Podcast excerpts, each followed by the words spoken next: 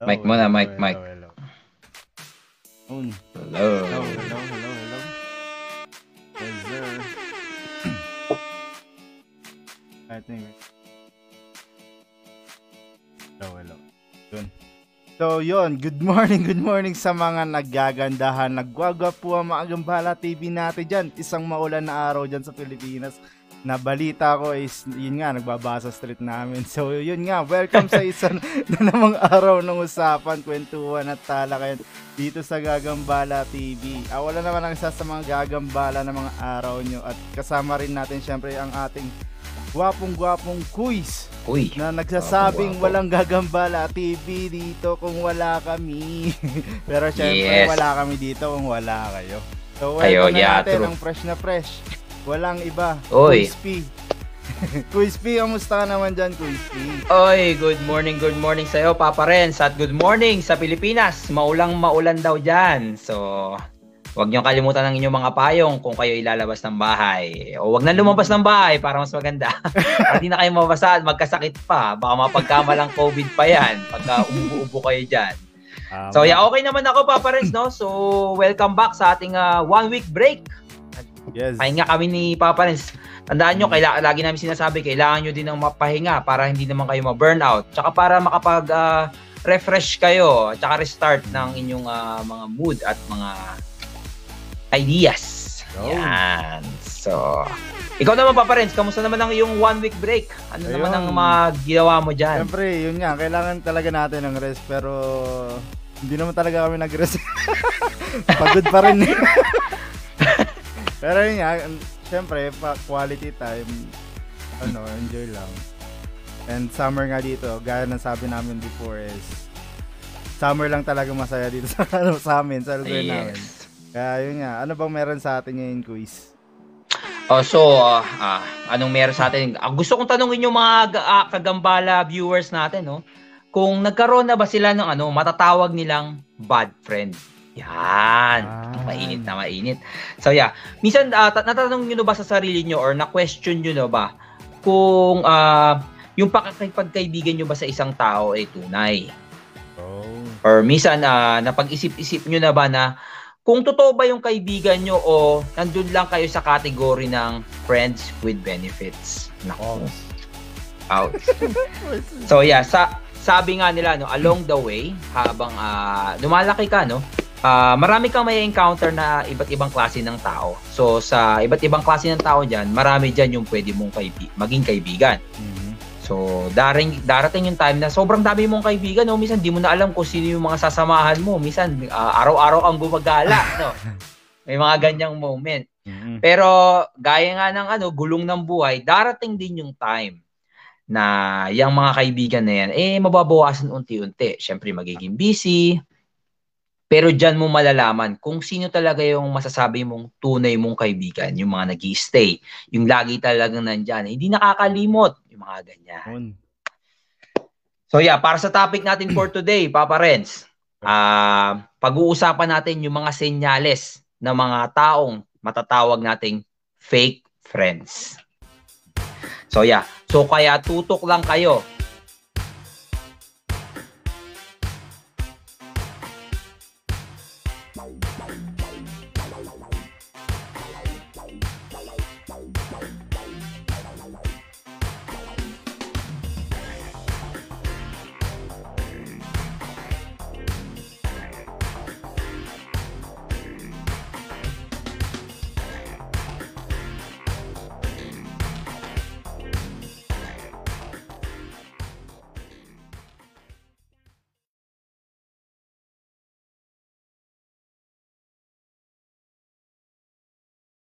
Sabihin mo sa akin pag ano. So, so yun nga. Hello. Hello, hello. Nasurpresa kami dun sa kami. naming gimmick. Medyo So yeah, syempre. Oh, so Papa Renz, ah ito ang twist ng ating episode 9, episode 9. Ito ang twist. Mhm. So, as you know, hindi ko sa iyo shinare ang research natin. Oh. Mm.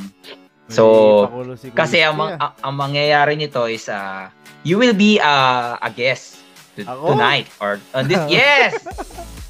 So yeah, pero actually meron pa tayong isang guest. Uy, ba yan? sa ating background. So, introduce na natin. Ang ating guest ay walang iba, kundi ang Dora ng Alberta.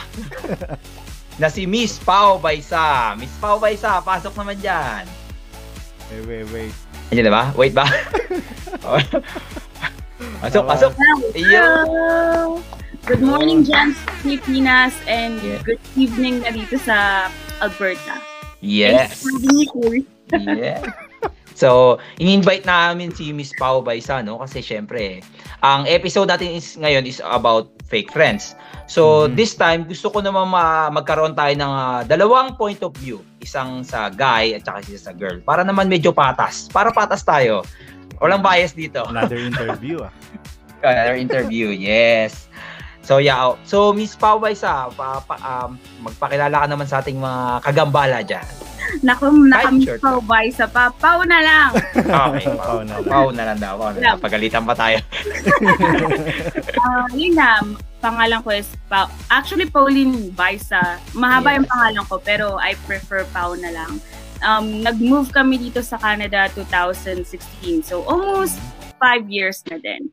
Um, as of now, um, nag-work ako sa Calgary as a youth program coordinator sa Immigrant Services, so Calgary Immigrant Women's Association. So basically, tumutulong kami sa mga bagong dating dito sa Canada and we're focusing sa mga bata.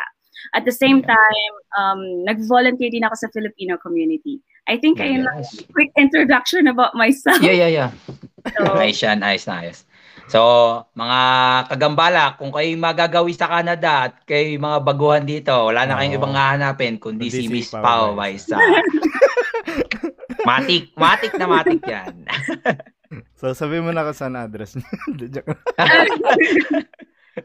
Pwede yung office address. tama, tama, tama.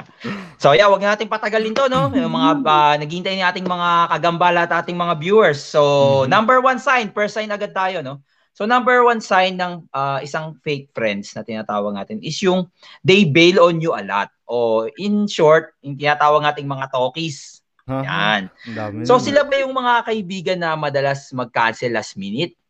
Tapos ah madalas nakakalimutan niyo na yung mga plano nyo. Yung mga plano nyo, ang tagal na. Tapos oh, may- papaalala mo pa nung ano, kinabukasan ay ano, kaya yun nga, pinalala mo lang lately tapos biglang makakalimutan na, no? Mm-mm. Mhm. Alam naman natin yung friendship is being there with uh Mm. with to one another, no? Kailangan magtulungan tayo. Yan yung isa sa mga essence ng friendship. Ah, pero kung ah, iniiwan ka lang nila, lalo na kung kailangan kailangan mo, medyo mag-isip-isip ka na kung yan ba eh totoo mong mga kaibigan. So, madalas bi- ah, madalas din binibreak nila yung mga promises na ano nila, no? Ah, from time to time okay lang, no? Pero mahalata mo naman yan kung lagi kang ano eh, lagi kang tinatakasan eh, no? So Mhm. yeah, bago ko ah gusto ko muna unahin si Papa Renz. Papa Renz, ano namang ano bang reaction mo sa mga taong talkies? Ah, reaction ko dyan, kung hindi nyo talaga kayang gawin, huwag nyo sabihin. Nanggigigil ako sa inyo eh. Pero yun nga, isa yan sa pinapamilyar sa atin pagdating sa mga pagkakaibigan. Minsan nga, dyan nag-umpisa yung mga tampuan, dyan nag-umpisa. Pero hindi naman porket sinabing tokis, ay pag nag-tokis na sa'yo yung, ta- yung kaibigan mo is peke na talaga siyang kaibigan. Hindi Yeah. naman pag gumanon talaga is peke na. Minsan talaga may mga kailangan lang tayo. Minsan may mga kailangan silang dapat unahin. Minsan sa higpit ng magulang is parang nag-go eh sila eh. Pero at pag dumating na yung araw is talagang magbabago yung isip. Pero may mga times naman na ta- tanggapin nyo na na masakit man is minsan ayaw lang talaga nila kayo kasama kaya Uy, yan. kaya mm, ang dami nilang rason para Mhm. hindi lang matuloy yung lakad o yung mga sinabi nila sa inyong mga pangako man yan or what. Diba? So yun, Chris. Ayan. So, yun, tama, ano, medyo elaborate. Parang may pinaghuhugutan si Papa Renz, no? Hindi ko alam. Yeah. So, yeah. Next natin si Suking-suki Miss, si Miss Pao Baisa. So, Miss Pao Baisa, ano, mayroon ka bang mga na-experience na ganito or ano bang masasabi mo dito sa mga talkies? Pao na lang, kuya naman, no? Pao, Pao, Pao, Pao, Pao, Pao. Nakalimutan ko, napagalitan na naman tayo.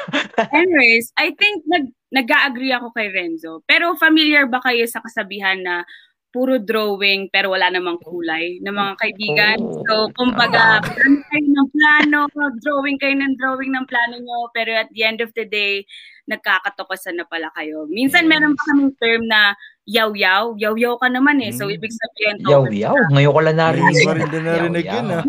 So, hindi ko wala si Pao, hindi natin masasabi yung yaw-yaw. yeah, tama yan.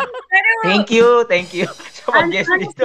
agree ako kay Renzo. Like, hindi naman palaging masama na magtokis yung mga kaibigan mo sa'yo kasi sabi nga niya, and I think this applies to everyone na um, meron tayong iba't ibang priority in life. And mapapansin mo naman talaga kung sino yung um, totoo sa'yo or like nagtotokis talaga. Kung, kumbaga, nandyan lang sila kapag lilibre mo sila, kapag kailangan sarap. sila. I think ayun yung way na kapag halimbawa yun na, down na down ka or kailangan mo talaga ng kausap, so, ang dami nilang rason. I think yeah. meron din akong experience na ganyan na yun, nung yun. ako sa Pilipinas. I think ito, para lang to cut the story short, yeah, yeah, yeah. Pilipinas, sinabihan ko lahat ng kaibigan ko a month before ako umuwi. Pero makikita mo lang talaga sa kanila kung sino yung nagpapahalaga sa'yo, pero meron din mga tao na nagtotokis or sasabihin nila, oh, wala akong time. Kahit na, kahit na nagsabi ka na month before ka pang umuwi, na parang, yes. girl, one month lang ako dito sa Pilipinas. So, ayun. Ayun ang story yeah. na may may hugot din si Pau, no? hugot ano yan ah, usapang swimming.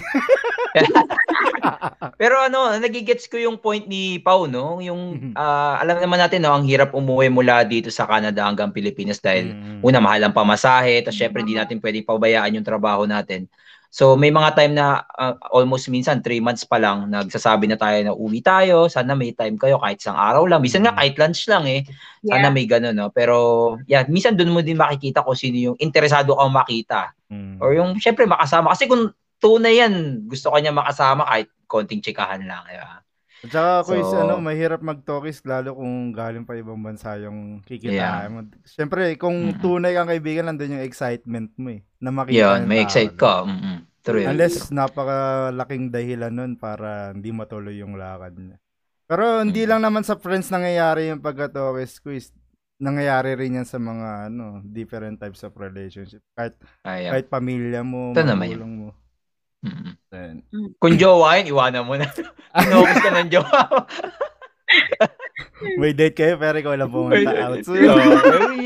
So, yan lang. Uh, so, yeah. Bago tayo mag-jump sa number 2, no, meron lang ako konting debate para sa inyo. Sa, sa, sa ano nyo, sa opinion nyo, mm-hmm. uh, sino yung mas madalas mag-talkies? Isa, babae o lalaki? I think babae. babae? Uh, feeling ko babae din. Babae uh, Mag-agree ako kay Renzo about yan. Kasi ano eh, hmm. sila yung hindi naman sexist pero yung sila yung mas mapili kaysa sa lalaki. Mm-hmm. ng kasama. Mm, yeah, may point. Kasi minsan ayaw rin ng babae minsan na babae yung mas mas komportable sila minsan pag lalaki yung kausap minsan may, may mga ganun, 'di ba? Mhm. Depende. may mga lalaki rin maarte. Yeah. Mm-hmm. I think madami nga din ma- lalaking maarte pero nag-agree ako mm. na babae yung medyo madalas manokis kasi syempre pa iba-iba sila ng plano sa isang araw kaya nga 'di ba sabi ano ba naman yan hindi ko maintindihan yung mood mo or like kung ano yung plano mo sa buhay mo. So, yeah. agree ako diyan. Kumbaga marami yes. silang ano change of mood. Mm-hmm. Maraming mga chance na mas ba- magbago yung mood nila kaysa Tama. sa lalaki. Kasi kami true, wala true, naman true. tayong ano eh. Alam. so, yeah. So, jump tayo sa number 2. Ganda na agad. Number 1, mainit na mainit pa na, no? Mm. Number 2 na tayo. So, yung number 2 uh, sign natin is yung they get you in trouble. So, alam naman natin, no, napaka-exciting na magkaroon ng isang uh, spontaneous, carefree and adventurous na kaibigan. Ha? Meron yan ha, may mga ganyan kasi ng tao. Yung mga tipong masasabi natin ano, unpredictable sila no, hindi na natin ma-predict kung ano yung mga gagawin nila or mga mm-hmm. trip nila, parang ganun. So, uh, minsan uh, nagkakaroon pa ng time na they will break some rules along the way, uh, rules like laws or some some kind of rules kung nasan man sila. Uh, ang point dito is uh, uh, hindi na to magiging maganda kung uh, ikaw, pine-pressure ka nung kaibigan na to na uh, gawin yung isang bagay na hindi ka komportable. Especially kung hindi maganda. Ayan, pagbe-break ng rules or something carefree. Kasi syempre may mga, napip, ay, kumbaga may tinatawag nating uh, peer pressure. Yung pag pinipressure ka na na gawin yung isang bagay kahit ayaw mo, uh, pwede pa ba natin siya ma-consider na isang kaibigan? Di ba? Parang ang hirap kasi dapat nga sila yung tipong sumusuporta sa iyo, no? Dapat hindi ka nila uh, pinipressure sa isang bagay na, na kung uh, alam nila na hindi mo yan kaya or hindi ka komportableng gawin yan. Yan. Mm-hmm. So, kay Miss Pau naman tayo susunod, no? So, they get you in trouble, Miss Pau. Uh, may na-encounter ka na bang mga ganito? Ay, naku, Nag-break ka na ba ng rules? Ayan, mga tanong dyan. I think, oo. Like, na, napunta ako sa circle of friends na talagang talagang carefree, walang pakialam kung ano yung ginagawa. Every day mm-hmm. umiinom na parang sa isang linggo kahit na nag-school ka, nagtatrabaho ka, tara inom tayo. Nako. And nung una syempre, mga kabataan, I think makaka-relate yung mga mga bata na nasa age na 15 to like 22. I'm not sure kung 15, 22. That, um, na-experience nyo pa rin. Pero yun nga, yung araw-araw na inom na parang everyday hindi kayo makakatulog nang hindi kayo ma- nagkikita-kita. And on that circle of friend, next friends, na experience ko na alam mo yun, yung peer pressure na kailangan mong itry to. Like, meron mga times na umiinom kami, tapos gumagawa ako ng homework ko para lang Like, after ng homework ko, after ko mapasa yung homework ko, okay, sige, tara, inom tayo. Mm-hmm. Like, yes, andun pa rin yung sinasabi nga nila, YOLO with responsibility, mm-hmm. pero hindi naman nag apply yon sa lahat. Like, mm-hmm. YOLO with responsibility means na, okay, do the fun things, pero at the same time, be responsible sa kung anong ginagawa mo. And And like I've mentioned, dun sa circle of friends na yun, medyo parang hindi mo makikita yung ganong concept na parang yeah. mapapasubo ka talaga. And at the same yes. time, yung get you in trouble, um, yeah, madami na din beses na parang sasabihin nila, alam niyo yung kasabihan, sa, hindi kasabihan, toxic Filipino culture na crab mm-hmm. mentality na wag mo nang gawin yung assignment mo kasi hindi ko naman ginawa yung sa akin. Mm-hmm. Tara, uminom na lang tayo. Tara, gumala na lang tayo. Mm-hmm. So, doon, pumapasok yung trouble. Na yeah. parang kapag nape-pressure ka na, nape-pressure na, ah, sige, karamihan naman sa kanila, hindi ginagawa yon hindi ko na lang din gagawin. Pero, mm. ayun, ayun yung mahirap doon. And sabi ko nga sa inyo na kailangan you keep yourself in the ground, alam mo kung ano yung priorities mo, mm. and kahit na mat, ma pa-trouble ka, kailangan mo din i-admit sa sarili mo na, okay, this is my fault, so claim it, and after that, ayusin mo kung ano yung trouble na ginawa mo or pinasugulo. Mm, yeah. True, true. So, I think ayun lang yung experience na, na pwede kong ma-share right now mm. kasi yun talaga yung highlight na okay, dumating yeah. point na oops, tama na. And looking back, parang ako like oh shit, napagdaanan ko pala yun. Nagkaroon pala ako ng ganung mga kaibigan. Ngayon, mm I'm wiser in like selecting sino yung friends na mm-hmm. namuha ko. Kasi like, mm um, okay, kasi sayang yung time and energy na ine-invest mo on that specific friendship True. relationship. And at the end of the day, kung mapapahama ka lang din naman, bakit mo pa sasayangin yung yung investment mo, right? Yes, so, true. yeah, hintayin niyo sa akin.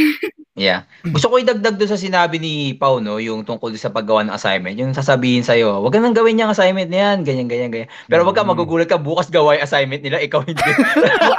oh my God. ganun ha, nangyayari yun. Ay, ganun ako ah. Uy!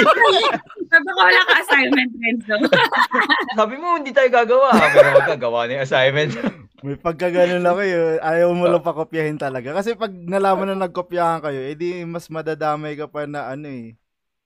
Pareho na kayong zero kapag nalaman na ah, totoo yan, especially totoo nung high school, college, na mahigpit kapag mm-hmm. parang nalaman na copyright yung assignment mo is mm-hmm. madadamay ka talaga. Yeah. Pero dito sa Canada, magkakaiba na kayo ng school eh. So, yung mm. kopyahan, parang wala na yun sa sa, yeah. sa picture. Kumbaga, mm. talagang hinihila ka na lang nila pababa or pressure ka na, okay, sige, puro saya na lang, puro saya, pero nawawala mm-hmm. yung responsibility na dapat inuuna mo din talaga. So, yeah. yeah. Ikaw pa Parents, ano bang masasabi mo dito sa ating uh, number 2? Eh, sa ating trouble.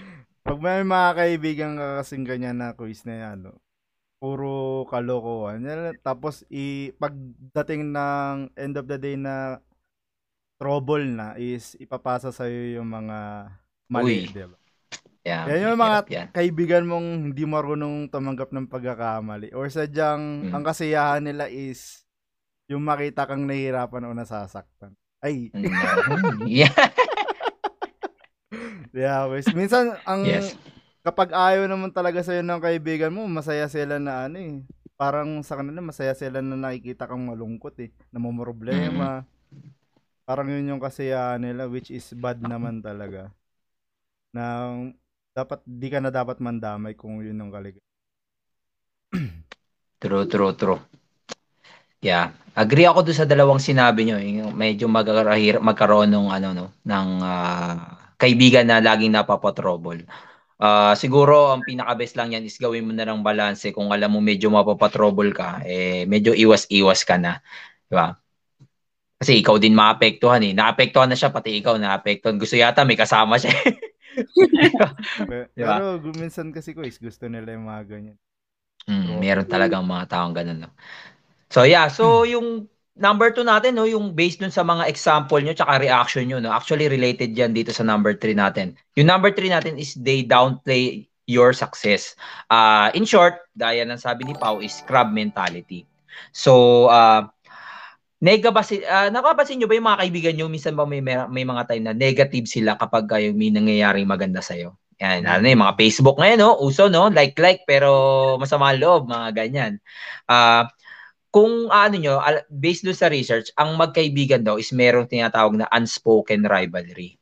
They are competitive competitive to one another. Nagko nagko-kompetensya pa rin sila. Pero good friends sila. Yung kompetensya na yun is a good competition. Uh, ibig sabihin yung kayo yung nagko-compete sa isa-isa to be better sa isa't isa. Pero masaya pa rin kayo kung ano yung nararating nung isa. Kung medyo nadadown yung isa, uh, ihilahin mo siya pataas or iaalalayan mo siya, yung mga ganyan. Hindi yung pag nadadown siya or pag nagiging success siya, dinadown mo siya na parang, eh, ganito naman yan. Alam mo yung lagi kami siya. In short, yan nga. Crab mentality. Kina-crab mentality ka nung kaibigan mo. So, yeah, yung mga ganyang kaibigan, mm, more or less fake yan. Mayroon lang niyang gustong, ano sa'yo, gustong makuha or may napapakinabangan lang sa'yo. So, kay Papa Renz tayo, no? Crab mentality, friends. Papa Crab Renz. mentality. Ilang beses na natin yung sinasabi, ha? Oo, eh. Parang sa lahat ng ta- eh, topic natin, laging nasasama yeah. yung crab mentality. Usong-uso pala yan. Tayo ko nga lang din nalaman yun eh. Ni ano yan, actually, ngayon, yung tawag, ngayon mo lang nalaman, pero ano mo na yan, alam mo na, na yan, nangyayari yan, nangyayari, nangyayari na, na yan. So, yun nga. Yeah. Itong downplay, downplay, downplay, downplay. Downplay, downplay. Parang hihila ka pa ba ba? Dina-downplay uh, yung success mo. Eh, yan lang talaga ko yung mga kaibigan mong insecure na makita kang umangat samantalang sila hindi kasi. Kaya minsan dun pumapasok yung insecurities. Hindi ko alam bakit may mga taong ganyan ko is no. Mm, kahit di ko pa yan kaibigan, kung ako yan, kahit di ko pa kaibigan, masaya ako makakita ng ano eh, mga taong nagiging success kumbaga. Mm-hmm. Bakit? Kasi ano eh um para sa akin nakakahawa makakita ng ganun.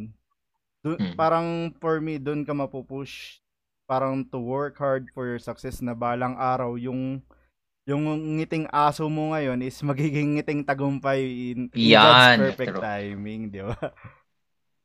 At usually nangyayari yan, di ba, sa business, politika, yeah.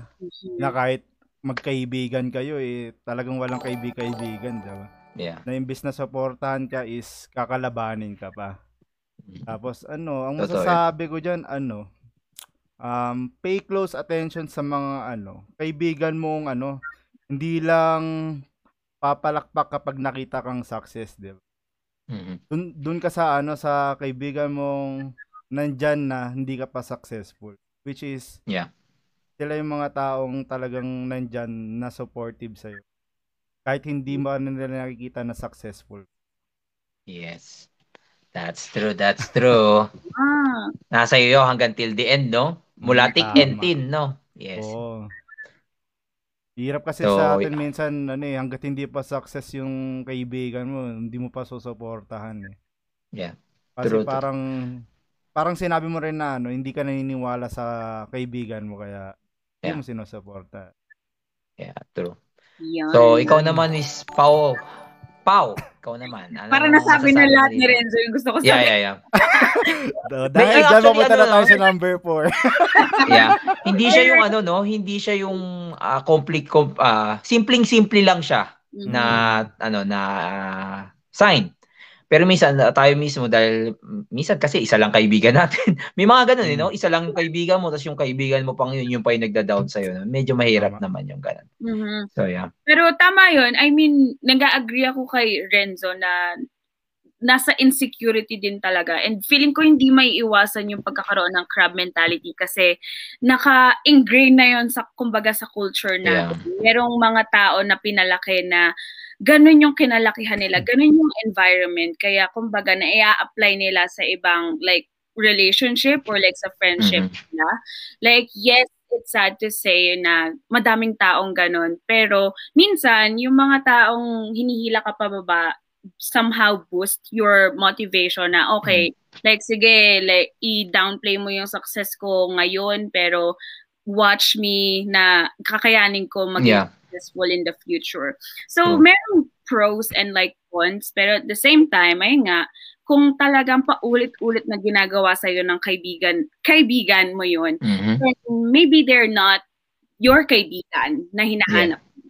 Kasi Yes, syempre, true. ikaw as a person, may iba't ibang level tayo ng capacity and abilidad na mag-excel sa buhay. And sabi nga nila, may kanya-kanya lang tayong pacing. It's just na Mhm. Merong nauuna na maging successful, pero meron Yeah. din iba na talagang they take their, their time. And ayun nga, like once you admit na, okay, this is my failure right now, what can I do next? Paano ako Mhm. True. successful in the future?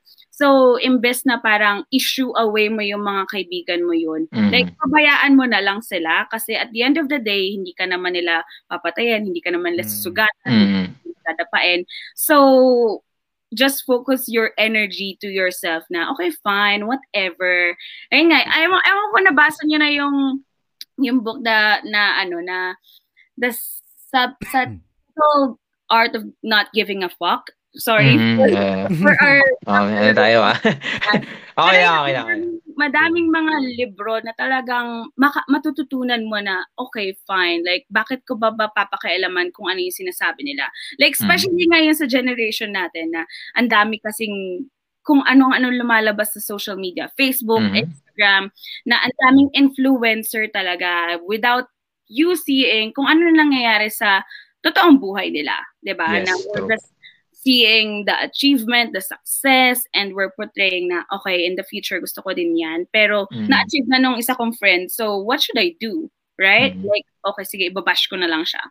Pero, Ay, yun nga na, it's in your control or it's in your hand how you Yes. manage your time and kung kanino mo talaga bibigay yung pake mo. Kasi kung Yes, bibigay ng pake sa kanila, then just go on and like live your life, 'di ba?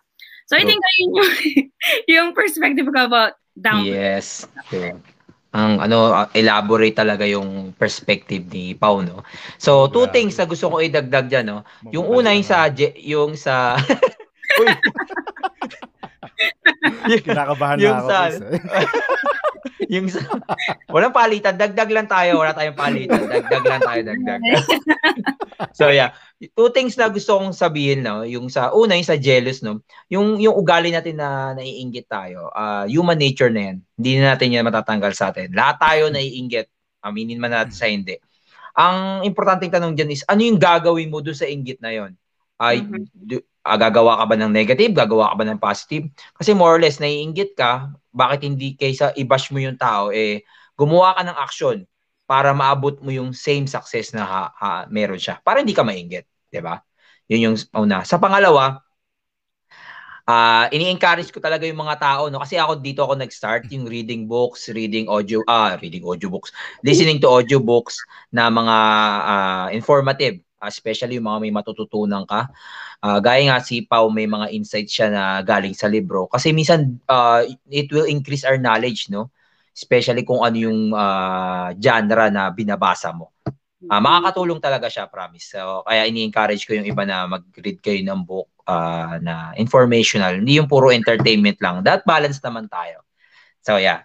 True, true. So, Yes. So number four, no? Number four na tayo. Uh, number four is yung uh, they want to be, they want you to be in a certain way. Uh, as simple as lang uh, the way you dress, kung ano yung kinakain mo, paano ka magsalita, paano ka pumorma. Yan, may mga kaibigan, no, parang sila yung magdidikta kung anong dapat maging ano ka. Gusto nila yung nababagay ka sa kanila, parang ganun. Na parang kung sasama ka sa grupo namin, dapat ganito ka pumorma, ganito ka magsalita, ganito ka mag-handle ng sarili. May mga ganun, no? So, medyo toxic yung ganung klase ng kaibigan. Kasi, lahat tayo unique, eh. So, in uniqueness natin ngayon, dapat yung mga kaibigan natin open sila dun sa ugali na meron ka. Uh, hindi yung ibibigay nila sa iyo kung ano yung gusto nilang maging ikaw. So, yun. No? Mm. so, parang sinasabi na is yung parang, actually sa mga movie, madami to, no? Maraming mga movies na nagpo-portray na ganito na parang binabago nila yung sarili nila para lang they will look cool or uh, like mga dun sila sa masasama sa mga cool kids na tinatawag, mga ganyan. So, yeah, more, kadikit din siya nung peer pressure. Mm-hmm. So, yeah. So, pag the time na hindi ka sumunod sa kanila or hindi ka hindi ka nag-act as same way as them, uh, i-ano ko na, i-dispatch ka nila bilang isang kaibigan. So, Miss Pau, anong masasabi mo dito sa ano sa ating um, uh, number 4? I think ano usong-uso yan sa mga lalo sa mga high school set mm. of friends kasi mm-hmm. syempre sa habang bata ka tinitingnan mo talaga kung saan ka babagay or sino ba mm-hmm. talaga yung circle of friends mo so kung halimbawa gusto mo maging cool gagawin mo lahat para maging cool kid ka right yeah. and bukod doon, andun pa yung pressure na, oh, bakit ka sasali sa group namin? Hindi ka naman talaga, like, cool. So, mm-hmm. talagang, andun yung, kumbaga, sudden change of, like, appearance, like, behavior, personality. Mm-hmm. Pero, masaya ka ba doon? So, mm. ayun yung parang dapat na tinatanong na, okay, fine, gusto ko silang maging kaibigan, pero kapag sumama ako sa kanila in the long run, is it worth it? Magiging masaya ba ako? Ano yung experience na ma- matututunan ko or what will I learn from them?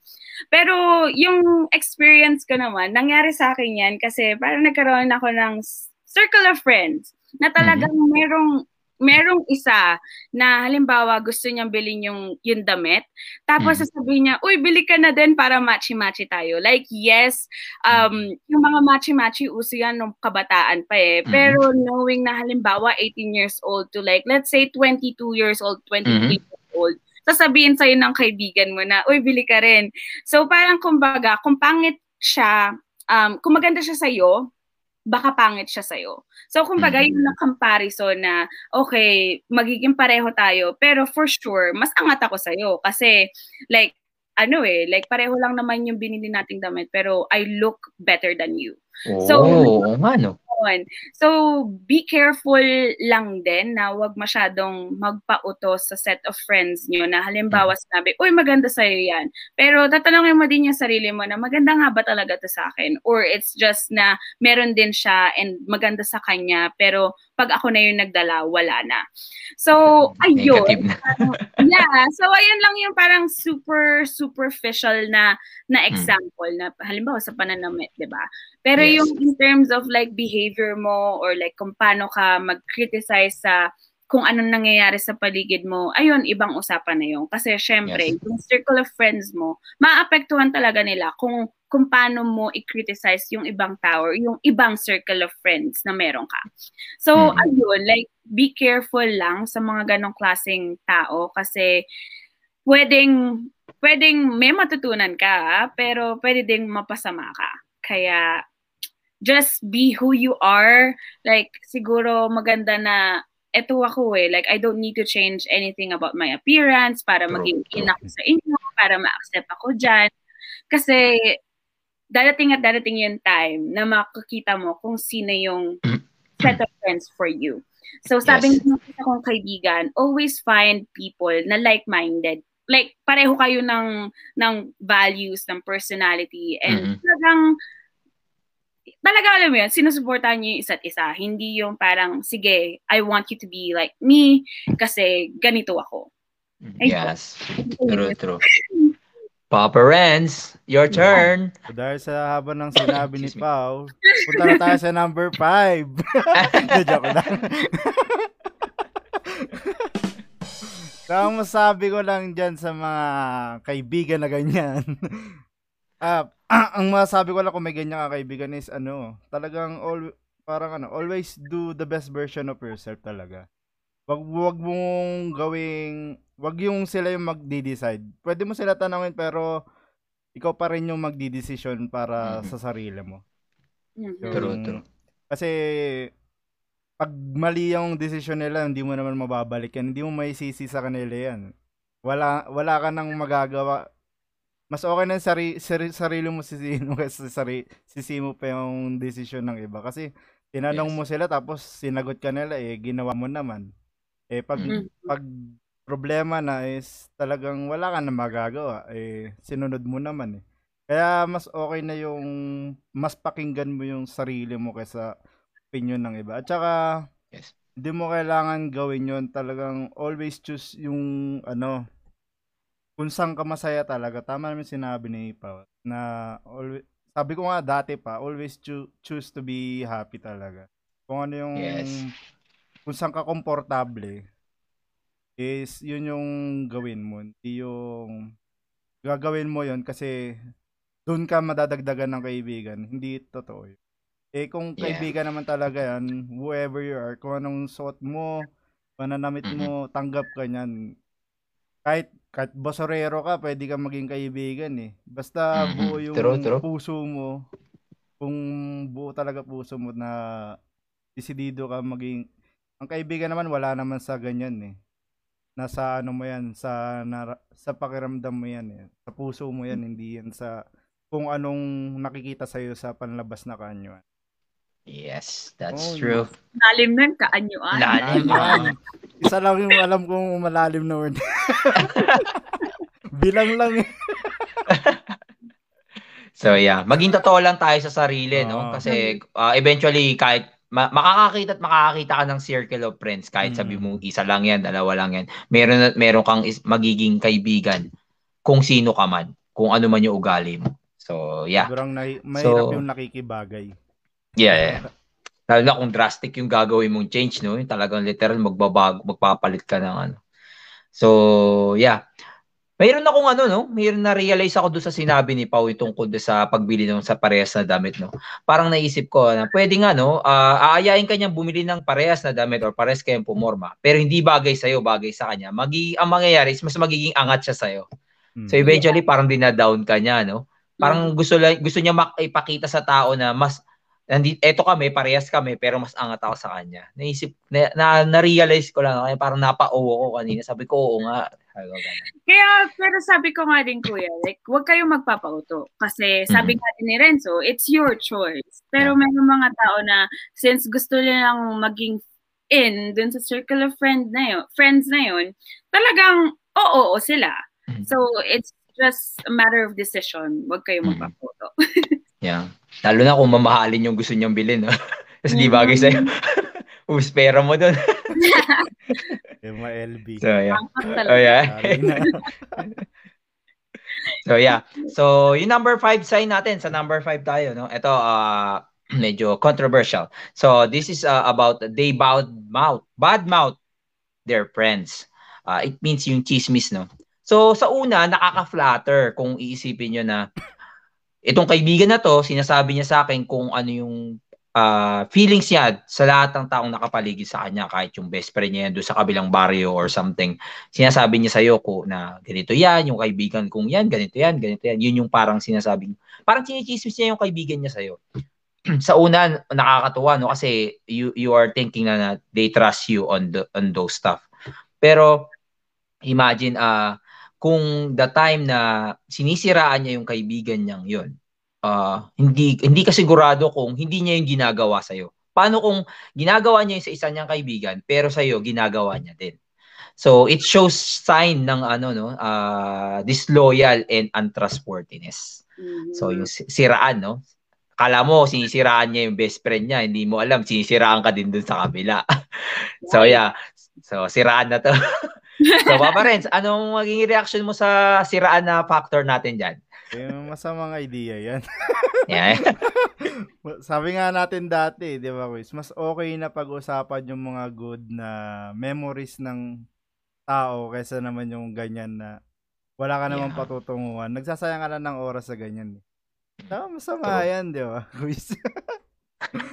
At saka com- yeah, chismis pa rin yan. Usually common yan sa mga matanda eh. Di ba? Yeah. Kasi totoo. minsan nagugulat. Ito, lola ko legit ganyan eh. Hihilain ako ng lola ko, mama. Yari ka? Oo. Kasi minsan, ano eh, kwento ko lang, yung lola ko kasi dati, pag may, pag, yung lola ko kasi talagang real talk siya kung real talk. Pag ayaw mm-hmm. niya sa tao, ayaw niya, tapos, pero magugulat ka na nakausap niya yung kinabukasan, ganun. Very yung, good. yung pinag-uusapan nyo lang kagabi na galit-galit siya, pero kinabukasan makakita mo, bati-bati na naman. Okay. yan, yan, yan, yan, yan. So, so masasabi ko na mas ma-okay talaga na pag-usapan niyo yung good na memories na, mm-hmm. na sa tao kaysa na, kaysa naman yung bad. Bad, no? Oh, mas pangit yun. Saka nangyari yan ko is una sa inuman eh. La- uh, Saka usual nangyayari talaga kapag wala na talaga mapag-usapan yung tao. Mas, uh, yeah, yeah. Gusto, mas pinipili na lang talaga nila na pag-usapan yung ibang tao kaysa yung mm-hmm. which is bad. Yes. Yeah. So, ikaw naman, uh, Pao, ano mo masasabi mo dito sa ating mga chismisan factor? Nung narinig ko nga, ayun din yung, ayun din yung pumasok sa isip ko, ah, ito, chismisan to. So, parang sa akin, ano bang masasabi ko dito? Like, sobrang, hindi ko sinasabi na hindi ako nakikipag-chismisan kasi Oy. talagang, talagang dumadating tayo sa punto ng buhay natin na napag-uusapan natin yung isang tao mm-hmm. na for let's say naging malapit siya sa iyo pero ayun nga like na na backstab ka or like nalaman mo sa ibang tao pa na ganito pala yung sinasabi niya. So, ikaw din, meron kang sasabihin against dun sa tao na yun. And yung practice na yun, like, yes, talagang nandyan lang siya sa Filipino mm-hmm. culture and tradition. Masama siya, oo, pero dumadating at dumadating ka din naman sa sa punto na marirealize mo na healthy ba yun para sa akin? Like, ano bang mm-hmm. nagawa ko na, I mean, ano ba yung ano ba yung magiging resulta kapag chinismis ko tong tao na to? Siguro, um, sasabihin mo yon sa pinaka-close na friend sa'yo mm-hmm. and mm-hmm. talagang taong pinagkakatiwalaan mo. Kumbaga, yung chismisan kasi and paglalabas ng sama ng loob is kind of like different, 'di ba? Mm, true, true. Ka ng, naglalabas ka ng sama ng loob kasi talagang masama yung loob mo dun sa tao na yun. Yung chismisan talaga is yung, ayun nga, yung sinabi ni Renzo na ang dami-dami mo sinasabi sa likod niya pero kanabukasan, okay na kayo, masaya na kayo. Ayun yung pangit.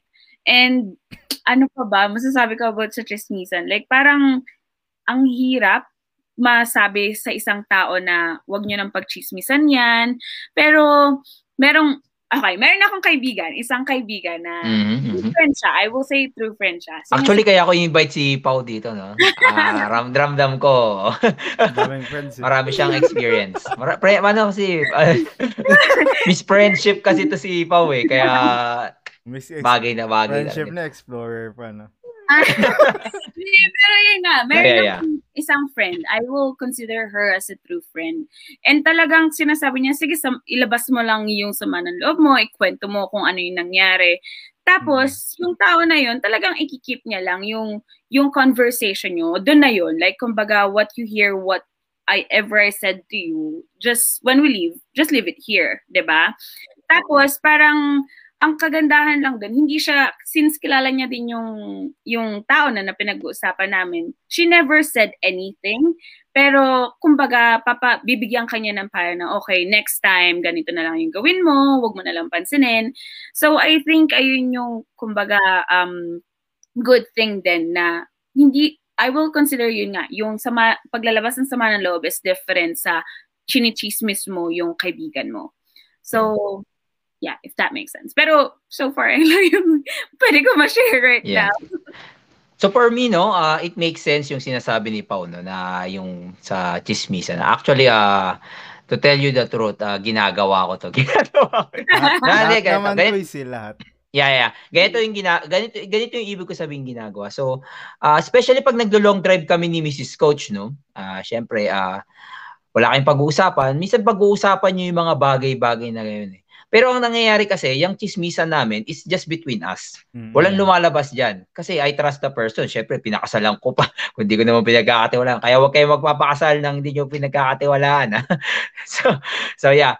So, pag nag-long drive kami, uh, usually, uh, syempre, pag long drive, usually 2 hours, 3 hours, 4 hours. So, nag-uusap kami ng iba't ibang bagay, no? Minsan na pagchichismisan namin yung iba't ibang tao sa paligid namin, no? Pero yung chismisan na yon uh, more pa yeah, sinasabi nga ni Pao is parang naglalabas ka lang ng sama ng loob or yung idea mo sa kanya. Pero kasi ah, hindi naman yung lalabas yun, no? So, technically, sinisiraan mo siya, pero hindi naman yun lalabas. So, parang padi pa rin, eh, no? Basta ganun. Basta parang, ah, yun nga. Good chismis, uh, Good chismis, good chismis. So, parang, ah, nag, actually, nag, yun nga, pinagchichismis siya, pero at the same time, nagbibigay ka ng solusyon. Pero yung solusyon na yun, hindi mo naman pwedeng sabihin doon sa tao. Kasi, ibig sabihin, chinismis mo na siya. Yeah. Diba? So, yeah. So, parang halfway, sinusolve mo yung problema niya. Pero, unless na magtanong siya sa'yo ng, ng as ng tulong, eh, tahi, quiet ka na lang. So, yeah. So, mat- ay, uh, second to the last. So, malapit na tayo, no? So, pero maganda yung topic natin, ha? Maganda yung, ano natin, throwing of ideas. So, yeah. So, yung number six natin, yung, ano, yung friend na always asking favors. So, yan, no? Minsan, uh, may mga time, uh, big or small, minsan may mga time na tulog ka na sa gabi, no? Tatawag yan bigla or magte-text, tas mag-ask ng favor sa'yo. Minsan, ang masakit pa niya, no? Hindi, hindi ka man lang kinamusta nag-ask agad ng favor, tinext ka bigla. After one week, tinext ka lang bigla. Uy, ano, may asana ako ng favor na hindi ka man lang, uy, kamusta ka na ba? Ano, atin dyan. Mm-hmm. Walang ganun, no? As in talaga, diretso. Ito yung mga sinasabi natin, mga one-sided na relationship, no? Misan nga lang, do sa, do sa, sa side ng taong hinihingan ng favor, minsan di mo matanggihan eh. Kasi una, syempre, inisip mo yung value ng yung friendship nyo. Pangalawa, nahihiya kang tumanggi. Ah, uh, pangatlo, syempre, ayaw mo namang magtampo siya sa'yo dahil baka mamaya hindi mo mapabigyan, magtampo, ganyan. So, masisira yung friendship nyo, parang nanginaya ka. So, kahit minsan na naiistorbo ka na, hindi mo naman kaya, pero pipilitin mo, uh, ginagawa mo, no? Pero kasi minsan, uh, kailangan mahalata mo kung ginagamit ka lang nila. No? Uh, gusto ko lang din idagdag, no? Papasok dito yung, ano, no? Yung salitang usapang pera. Minsan, nagiging ano yan ng pagkakaibigan no, dahil sa pera. So, yeah, gusto ko lang idagdag yun. Minsan, mingi ng favor tungkol sa money, tapos hindi mo pagbibigyan, magkatampo yung kaibigan. Minsan, uh, mahirap yung ganun eh, kasi pera yan eh. Mahirap mm-hmm. talagang pag-usapan yan. Alam mo, tinatayin so, yeah. pera, no? Mm. eh, Oo, oh, kasi, Siyempre, pinaghihirapan mo yan, no? Tsaka may, may mga priorities ka din. So, minsan, hindi mo talaga ma-afford na magpahiram. Kaya sana wag naman magtampo yung iba na kaibigan na hindi sila mapahiram ng pera. Uh, moral support na lang yan, marami yan. yeah. So yeah. Uh, so kay Miss Pau tayo sa ating uh, asking favors. So anong masasabi mo dito, Miss Pau? Asking favor. Um honestly, nakakaloka 'yan kasi mabait ako sa mabait. Like kung Yun. kaya kitang tulungan, tutulungan kita. Pero dadating at dadating sa point na parang, like siguro natuto na ako. Ang dami, mm-hmm. meron ako mga naging kaibigan, mga kakilala na natulungan mo, nabigay mo yung favor na inas nila sa'yo. Pero at the end of the day, ikaw pa yung masama, ikaw pa yung iba-backstab nila, ikaw pa yung iiwanan nila sa ere. And it really happened na parang hindi yun joke, hindi yun sa TV nyo lang makikita or sa movie. Madaming tao na talagang iti-take advantage kung ano yung binibigay mo sa kanila. Kaya yeah. sabi ko nga, huwag kayong magpapauto. Make sure na isusurround niyo yung sarili nyo ng friends na you really trust. And talagang, ano, like, kumbaga, kung ikaw na yung nangangailangan ng favor, alam mo na pwede mo silang matakbuhan. Mm-hmm. Siguro, ikakwento ko lang yung isang experience. Like, meron akong same circle of friends siya actually. Mm-hmm. Parang since nagde-drive na ako nandito sa Canada, like ma- tapos magkalapit lang kami ng school. Kumbaga, lagi ko siyang hinahatid sundo, ganun. Like, Mhm, mm-hmm. friend, pero I consider you as sort of my sister. Tapos, dumating yung time na parang, syempre, medj malaki yung circle of friends. So, eh, within that circle of friends, meron pa mga small groups Mhm, True. na parang makikita mo na pinag-uusapan ka pala nila sa ibang group chat na sasabihin, uy, si Pao, susunduin ako, ano sasabihin ko? Tapos yun pala, yung, yung small group na yun, meron silang plano na wala ako dun sa picture. So, Uy. talagang masakit na parang, I'm giving you my time, giving you a free ride, offering your ride, tapos makikita mo na parang meron kayong group chat na sasabihin, ano sasabihin ko sa kanya? Like, nagsasabi, sabi niya, susunduin niya ako eh. Like, pwede mo naman have some decency to say na, hey, Pao, alis kami. Like, um, alam namin na meron kang um, school during that time. So, wag, parang kumbaga, wag mo na lang ako sunduin. Na parang hindi mo pa, gagawa ka pa ng gagawa ng mga palusot, na parang, Mhm. Um, like, ikaw na nga lang yung nag-a-ask na favor. Like, yes, I'm giving you the favor na minsan hindi mo ina-ask kasi I thought na makakatulong ako. Yes. Pero at the end of the day, ikaw pa pala yung mapapasama kasi tumulong ka or like nag-offer ka Mm-hmm. something for them. Tapos, ayun, like siguro, um, have the, some decency na kung halimbawa, yung kaibigan mo na yun, ino-offeran ka ng mga mga kumbaga favor na hiningi mo dati pero hindi mo na pala Mhm. Kailangan. Sabihin mo na, oh, I think hindi ko na yan kailangan. Just be honest with what you want. Kasi sayang din naman yung, yung effort, di ba? Mhm. And yung True. parang binibigay niya sa'yo na favor. Kasi pwede mo pa yun ibigay sa ibang tao imbes na sinasayang mo na lang. So, I think for that, ayun yung one experience na hindi ko makakalimutan. Marami pa actually. Pero siguro, just for the sake of time, um, hindi pa ko na kay Redo. Ah, Hindi ko na. Yeah, yeah. Sino ba So, yun? ikaw naman, Papa Renz. Balikan natin. Baka tambangan mo, ah. Nasagasaan. So, yeah. Ikaw, Papa Renz, ano mong masasabi mo dyan sa ating ah, sign about ah, asking favors? So, yun nga, yung sabi mo kanina ko is ano eh, yung mga iba hindi nangangamusta bago magpahumingi ng favor. Mm. Pero hindi naman lahat ng nangangamusta is manghihingi na ng favor. Mm, Sometimes hindi. ano talaga may mga kaibigan ka na mangangamusta sa'yo after how many years talaga na walang paramdaman eh. So, Mhm. dalawa lang yan. Mm. It's, it's either na-miss ka talaga niya na siguro dahil busy-busy siya sa mga bagay-bagay. Mhm. Siyempre, hindi mo naman porket kaibigan mo nung high school, college ka is same thing pa rin na yung bonding nyo eh. Yeah. Diba? Talagang mapopokus siya sa ibang bagay kasi tumatanda tayo, hindi tayo laging enjoyment lang. At ang da, diba sabi ko, dalawa lang yan. It's either kinakamusta ka talaga niya or lalapit sa'yo ng favor yan. Yun nga yung Mm. common na sinasabi ni Quiz kanina na about money. Yun ang Yeah. pinaka-common. Pero hindi naman lahat ng favor is money talaga. Sometimes, Yeah. ayan nga, rides, mga ganyan, common di. Maraming Mabili. klaseng pabor eh. Yeah. True yan. Pero ang masasabi ko sa nang humihingi ng mga pabor is talagang mag wag niyo expect na oo agad. Talagang mag-expect expect the no unexpected. Talagang Mhm. hindi naman porke humingi ka ng pabor sa kaibigan mo, alam mong matutulungan. Ah, Kasi ikaw, alam mo lang na matutulungan ka niya, pero hindi mo alam kung ano yung sitwasyon niya ngayon. Mhm. Kung matutulungan ka talaga niya or yun Yeah. i-expect niya lang kung kung unexpected na hindi talaga laging oo yung kaibigan mo. Iba-iba yung sitwasyon natin every single day. Eh. Hindi naman natin alam na bukas mahirap tayo, di ba? Mm. Talagang True, kung true anong isa't sa'yo ng Diyos, yun ang buhay mo bukas. Yeah. True, true, true. Siguro idadagdag ko lang din na kapag hihingi kayo ng favor sa kaibigan nyo, Hmm. like, huwag nyo naman masyadong kapalan yung mukha nyo, no? Like, Hmm.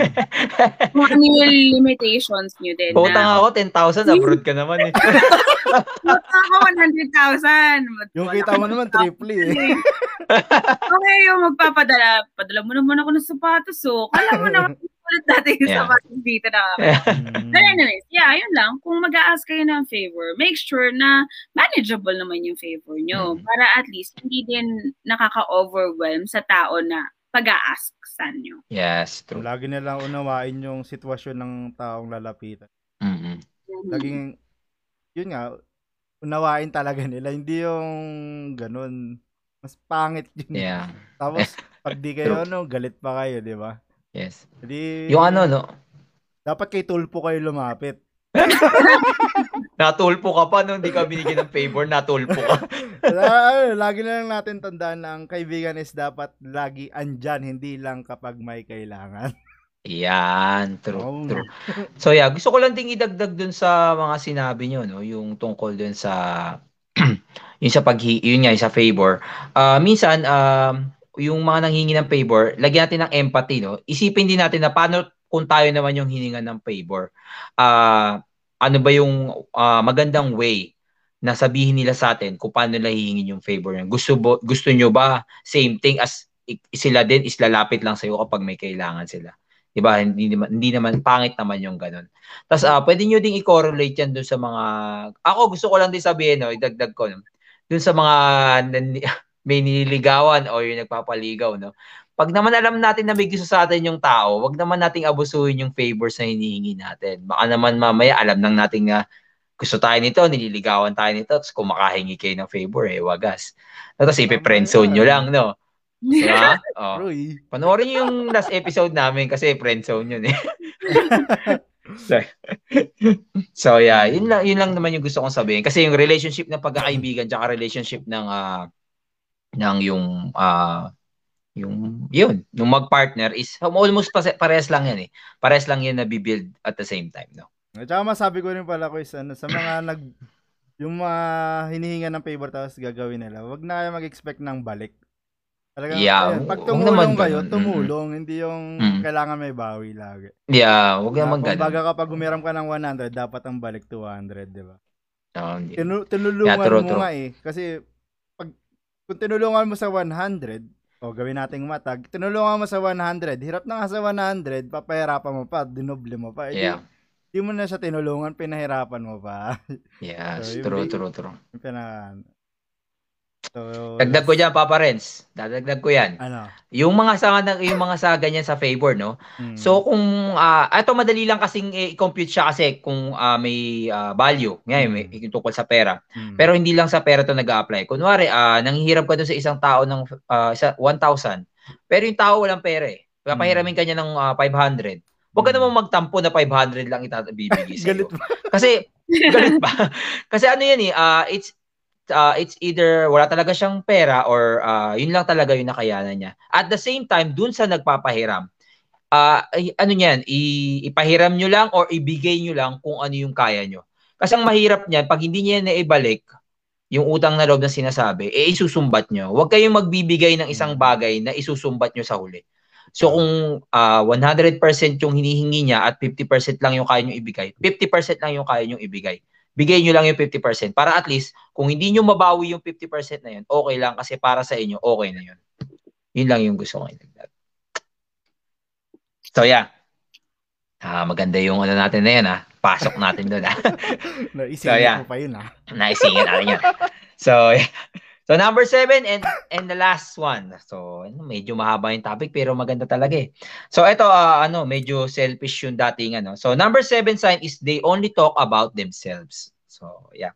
So, meron ba kayong mga kaibigan na yung tipong nagkukwentuhan kayo eh siya lang yung top, siya lang yung ano no, siya lang yung topic nung usapan nyo. Tapos by the time na ikaw na yung magsasabi ng ano, makakagawa siya ng way, no? Ang galing niya, no? Makakagawa siya ng way para i-divert ulit sa kanya na to, it's all about her. It's all about him. Parang ganun yung usapan. Pero usually sa babae ito kasi mga chismisan eh. No? hindi naman sa ano, no? Pero bira kasi mag So yeah, hindi niya man lang chine-check yung feelings mo, hindi niya tinatanong kung ano yung ano mo. Ang gusto niya lang, ilabas ng ilabas yung gusto niya ilabas.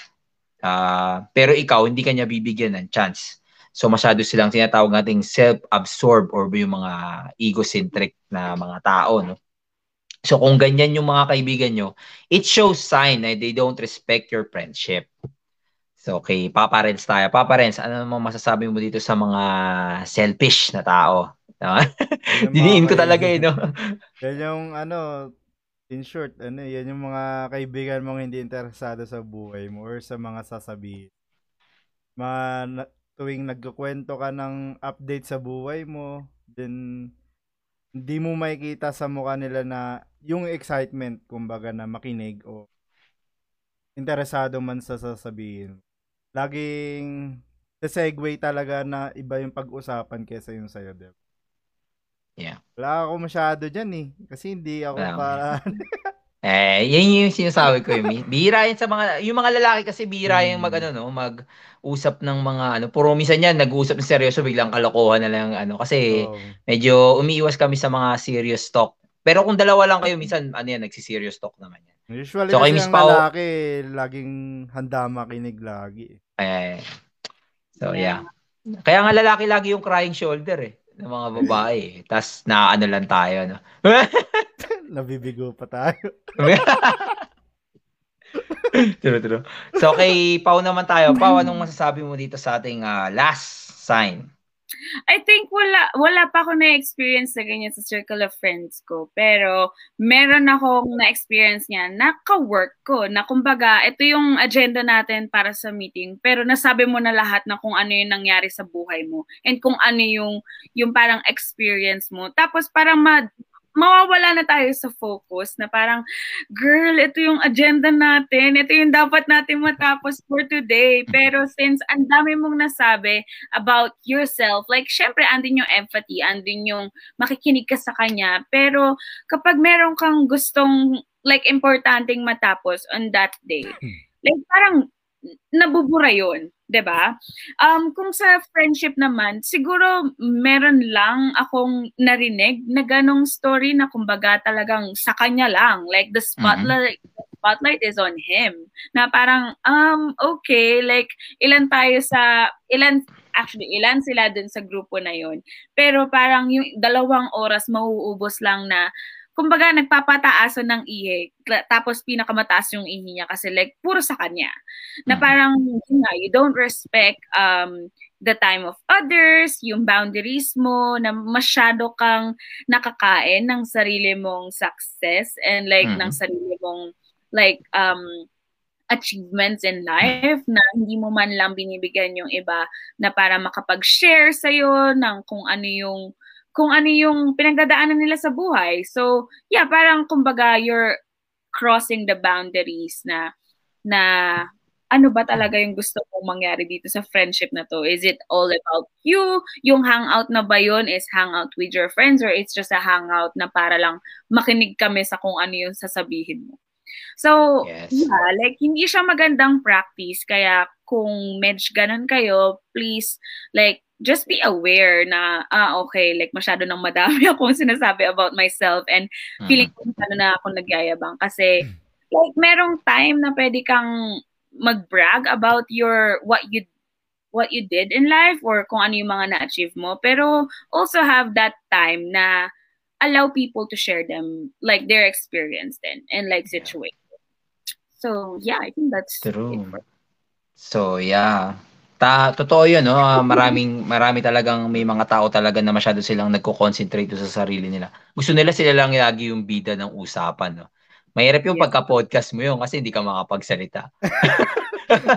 Alam mo, saka ang Siya lang- hirap din sa ating mga Pilipino, like, na, na napansin ko lang na kapag nag-work ka dito sa Canada, lalo na kapag Mm. iba't ibang tao, nanggaling iba't ibang bansa yung kausap mo, hindi mo alam kung saan ka papasok eh, na parang, okay, gusto ko na siyang ikat, pero masama ba yon sa kultura nila or tama ba Mm. na ikat ko Mm. siya?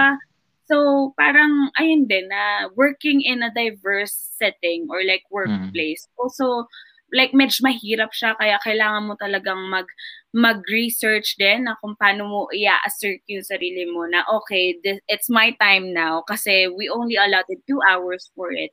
So, better claim your space. So, sabi nga nila, don't be shy to take yours, to take on parang take your space dun sa conversation kasi that hangout is not just about him or her. It's like about how many people you invited dun sa hangout na yun. Yeah. diba? So, yeah. Yun, True. kuya. That's true. Naman sa- Actually, maganda yung naisip mong ano, topic, no? Ah, next time, ita-topic natin yung about sa hardship ng mga OFW sa pag adjust dun sa mga bansang pinuntahan nila, kung paano mag-work dun. Ah, minsan kasi ang hirap lang sa, ano, no, ah, off topic, uh, yung minsan iniisip ng mga tao sa Pilipinas, yung iba yung iba sa kanila, akala nila is madaling magtrabaho dito. Akala nila is uh, all good yung nakikita nila. Yes, pag kinonvert mo yan, it's all good. Pero pag dito mo yan ginastos, same same lang yan. parehas na parehas lang din yan. So, yeah. Next topic natin yan para ano natin. So, one final mga message. Meron ba kayong mga final message yan bago tayo mag-end sa ating uh, podcast for today? Ikaw pa, Parents, meron ka ba dyan? na ako na. Kasi pag, si, pag si Pao na nagsalita, eh, matatabunan na yung sasabihin. Joke lang. Ang masabi ko dyan sa fake friends is, kung may mga, makaka-encounter kayo na ganyan is, hayaan nyo lang. Talagang, ganun talaga, na ma- makaka-encounter at makaka-encounter ka talaga. Normal naman yun sa, sa ating lahat, hindi lang Pilipino. Sa lahat, Yes. Normal na normal. Ang ang sa akin lang, hindi hindi porket wala kang kaibig. Hindi naman importante na may, marami kang kaibigan. Di baling konti pero su, tulido yung kaibigan mo, di ba? Alam mong nandyan. Yes. Pero kung wala kang kaibigan, okay pa rin yan. May matatakbo, matatakbo ka, din. ka. Hindi. Ang yes.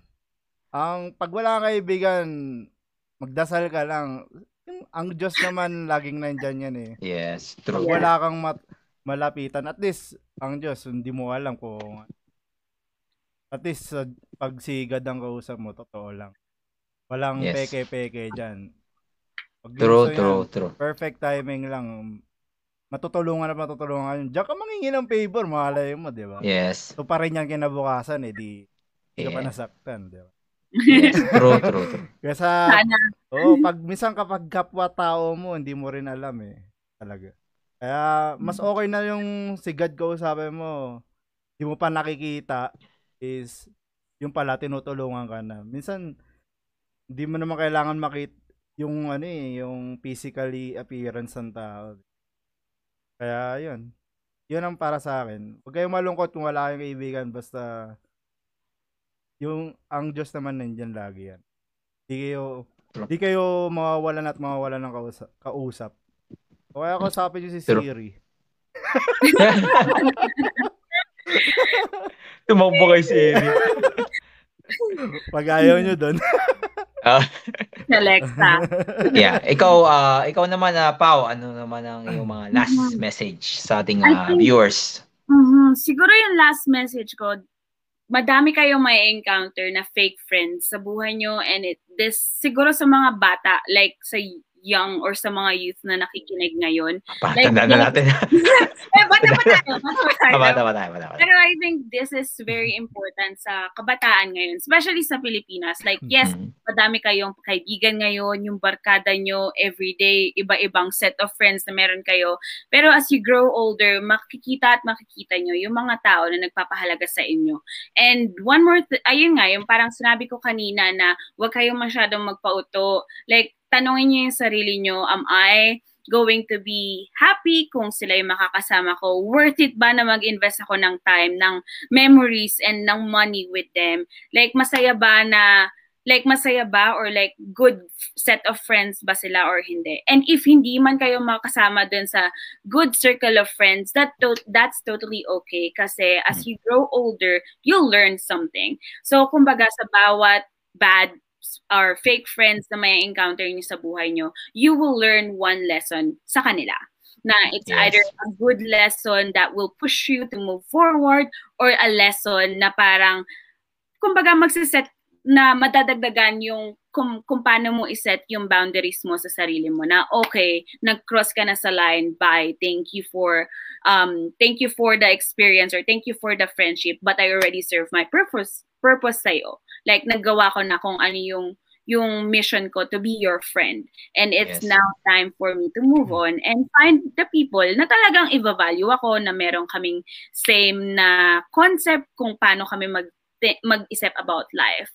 So, yeah, like kung wala kayong kaibigan, sabi nga ni Renzo, that's totally okay.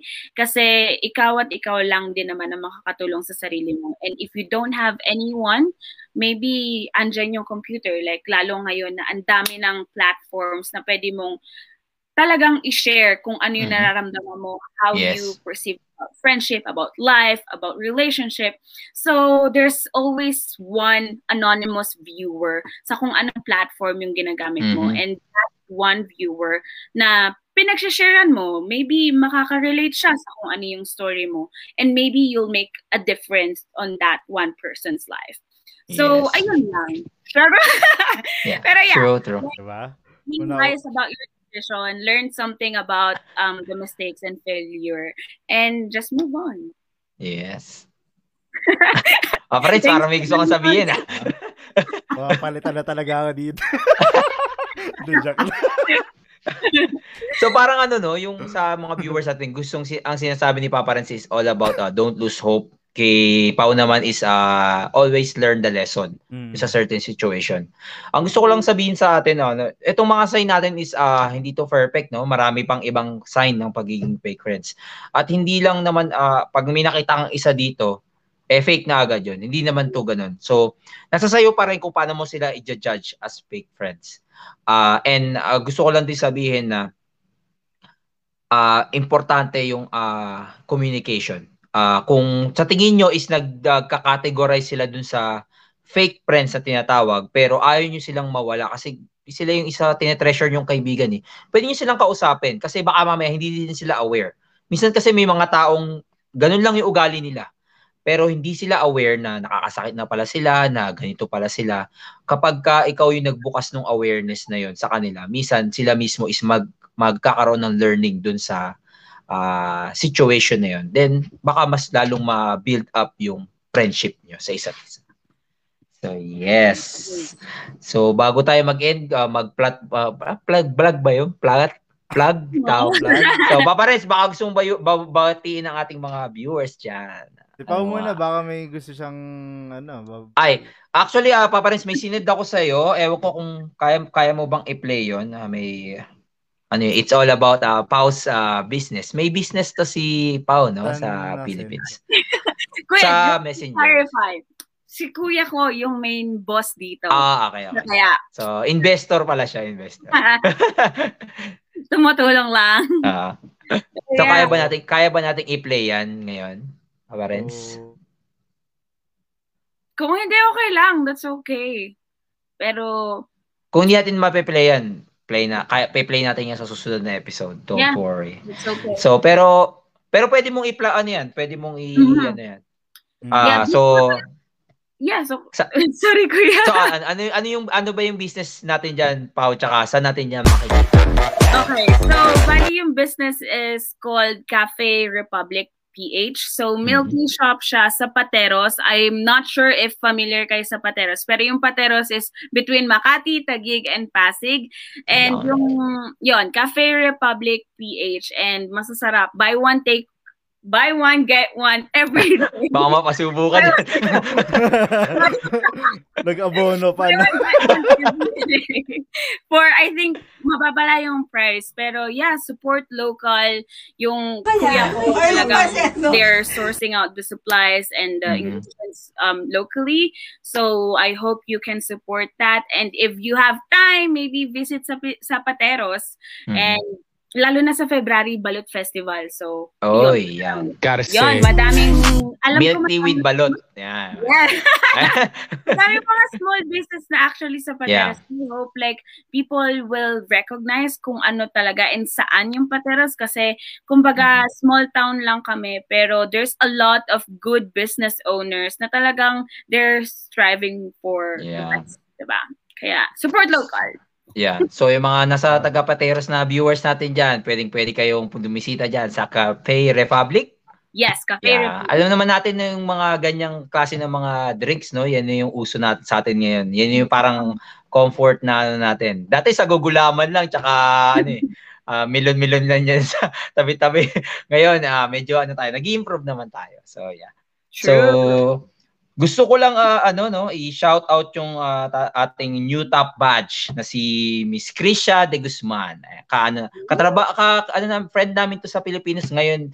From Winnipeg siya, ngayon nandiyan na siya sa Hana, Alberta. Medyo malayo sa amin pero yeah. So shout out sa iyo. Salamat sa pagsuporta, pag-like and pag-share ng aming uh, So, isa na siya doon sa mga top badge natin. Top fan badge. Meron na siya nun. So, yeah. Shout out sa'yo, Miss Krisha de Guzman. Tara, play natin. Ikaw pa pa rin. Oh, Play natin, pwede? Play Play natin oh. yan para... Para sa mga taga... Ah, Pateros na, di ba? Pate. Ateros, yes, yes. Mga malapit lang din yan sa Makati, Taguig, and Pasig. Kaya, isang jeep away lang. Sige, play natin yan. Wala kasi pa, eh. Thanks! Yes. Go, go. play natin. Play, play, play. Gotta say. She can get a taste. She can get a taste. What na, say? It's all the same like Mary Kate. She can get a taste. Titingnan ko dun sa... Let you Eh, nagpe-play nga. Yes. Yes, salamat. ano ba sasabihin ko? Ah... Renz, batiin mo tong mga nasa ano natin, comment. No. Kon, kitang-kita nyo yung... Ah, nabasa mo ba yung mga, nababasa mo ba yung mga Yung anin, guys. yung mga comments natin doon sa Facebook. Basahin natin. Oh, Yan, yan, yan, yan, yan, yan, ang dami pala. Ang dami. Na, nalip, sorry no, nalibang kami dun sa mga pinag-uusapan namin. Ang dami na pala nagko-comment. So, shoutout natin yung mga nag-comment dyan, Papa Renz. Ikaw na, ano dyan, ikaw. Siyempre, unang-una, Ate Tedge. Yes, syempre. Natin ito, si Sanid Sanjoy. Yes. Go, Pau, sabi niya. Yun. And si Yes. Ting De Leon Mariano. Hi, Pau. Maraming ano, no? Maraming Oh, sino uh, fans kayo, to shout si out sa Pau. inyo, no? Shoutout So, mga sa mga fans ni Pau. and- Shout and- out mga kaibigan ko. Thanks sa support ah. Ako na mag-shoutout doon sa nanay ko. Nanay, ah, nanay. Salamat sa panonood, nay. so yeah, meron siya sinabi no, marami na fake na kaibigan, mabibilang mo lang ang tunay na kaibigan. Kaya ano, ipagtanggol mo kung anong laban. Ayan. Oh. Ano, hindi ko alam. Oh, yeah, basta ganun. Pagtanggol mo yung mga kaibigan mo. yes.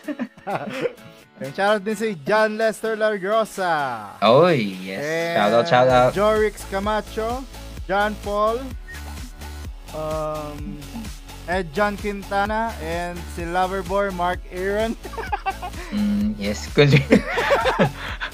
Marami daw tayong conspiracy, no? Uh, So yeah, shoutout din kay EJ, no? Basta ikaw lang, sapat na. Yan, Yo! nakakakilig naman yan. Sweet na sweet. Shoutout shoutout din kay Carla May. Oh, Yes, next niya shout to. Carla May Yes. and Krish DG. Yeah, Thanks yan, sa si, si shoutout. Krisha de Guzman. Pasensya na sa Tapan shoutout, natin ngayon yan. lang namin eh. Masyado Yeah, yeah, nag-enjoy. and shoutout din Yeah, kay so- Jovi Gatchalian. Yeah, Husband mo Shoutout, ba yan? shoutout. Si husband mo ba yan, Techi, kung nakasalamin? ay nga. Yes, ako Ay, po yan. ah. Ako po yan. Ah, So, so yeah, so... yan. Mm. So yung mga gusto makapanood dun sa ano natin sa repeat nito no, ilalagay lang namin yung link diyan or bisita lang dun sa page namin, makikita niyo yan doon. So yeah.